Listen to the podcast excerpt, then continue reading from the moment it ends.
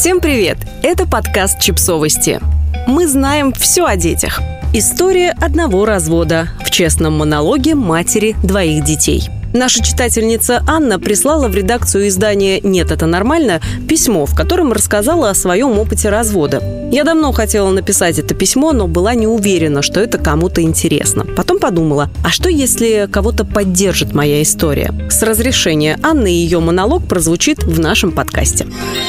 Я познакомилась с первым мужем, когда мне было 19, а ему 24. Мой отец пил, детство было полно скандалами и чувством незащищенности. И единственное, чего мне хотелось – мирно жить в семье, где никто не будет страдать от алкогольной зависимости, все будут любить друг друга и поддерживать. И тут появился он, добрый мужчина, сам негативно относящийся к чрезмерному употреблению алкоголя, настроенный на серьезные отношения. Предел мечтаний для юной меня – в 20 лет я переехала к нему, мы прожили вместе 14 лет, 13 из которых в официальном браке. У нас родились две прекрасные девочки, сейчас им 11 и 7 лет. Были на нашем пути разные трудности, в основном материальные, но мы все преодолевали вместе. Очень хотели детей. Оба стремились к созданию крепкой семьи. После рождения младшей у меня появились периодические депрессивные эпизоды. Сначала они проходили сами, потом потребовалась помощь психолога. Я не понимала, в чем дело. Наша семья со стороны выглядела идеально. Мы не ругались, проводили все свое свободное время вместе. Я старалась быть идеальной женой, занималась с детьми, все домашние дела были на мне. После второго декрета из кожи вон лезла, чтобы вернуться в профессию, но не в ущерб семье. Потом стали появляться суицидальные мысли. Нередко день начинался с мысли «я ненавижу свою жизнь». Прошла курс психотерапии и постепенно стала замечать вещи, на которые раньше закрывала глаза. Инертность и инфантильность мужа, его нежелание что-либо делать, но во мне крепко сидела установка, что я люблю супруга и должна быть с ним. Иногда он срывался на детей, кричал и раздавал подзатыльники, что для меня было неприемлемо. Часто я сама кричала на девочек из-за усталости и после убивалась от чувства вины.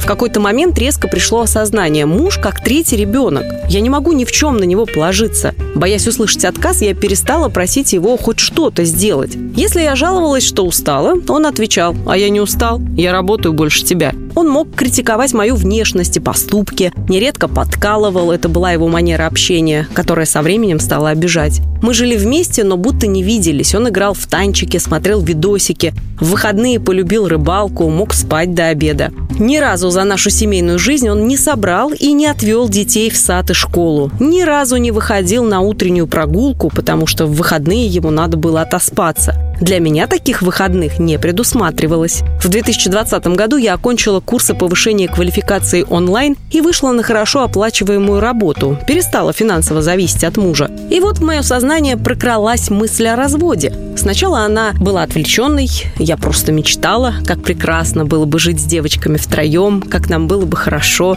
Потом я допустила мысль о разводе, но она была настолько болезненной, что я ее прогоняла. Но эта мысль снова и снова возвращалась ко мне.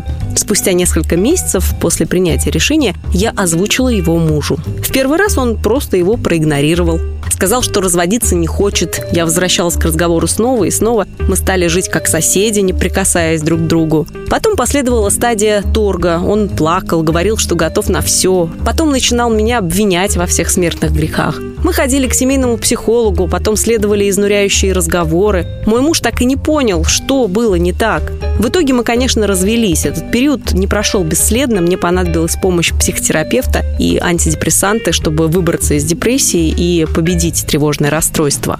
Бывший муж иногда приезжает погулять с детьми, высказывает претензии и платит копеечные алименты. Говорит, это был мой выбор, поэтому на большее я могу не рассчитывать. В итоге все закончилось хорошо. За это время я сблизилась со своим старым другом и вышла за него замуж. Он очень нравится детям. Но самое удивительное, через полгода новых отношений я оттаяла. Перестала ждать критики и осуждения в свой адрес. Нашла настоящую поддержку, узнала, что такое забота и любовь. Перестала срываться на детей, начала радоваться жизни.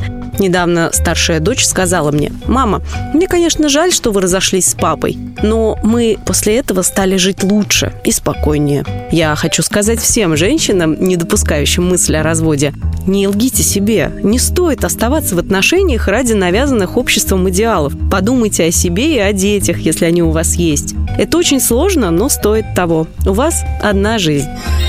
Подписывайтесь на подкаст, ставьте лайки и оставляйте комментарии. Ссылки на источники в описании к подкасту. До встречи!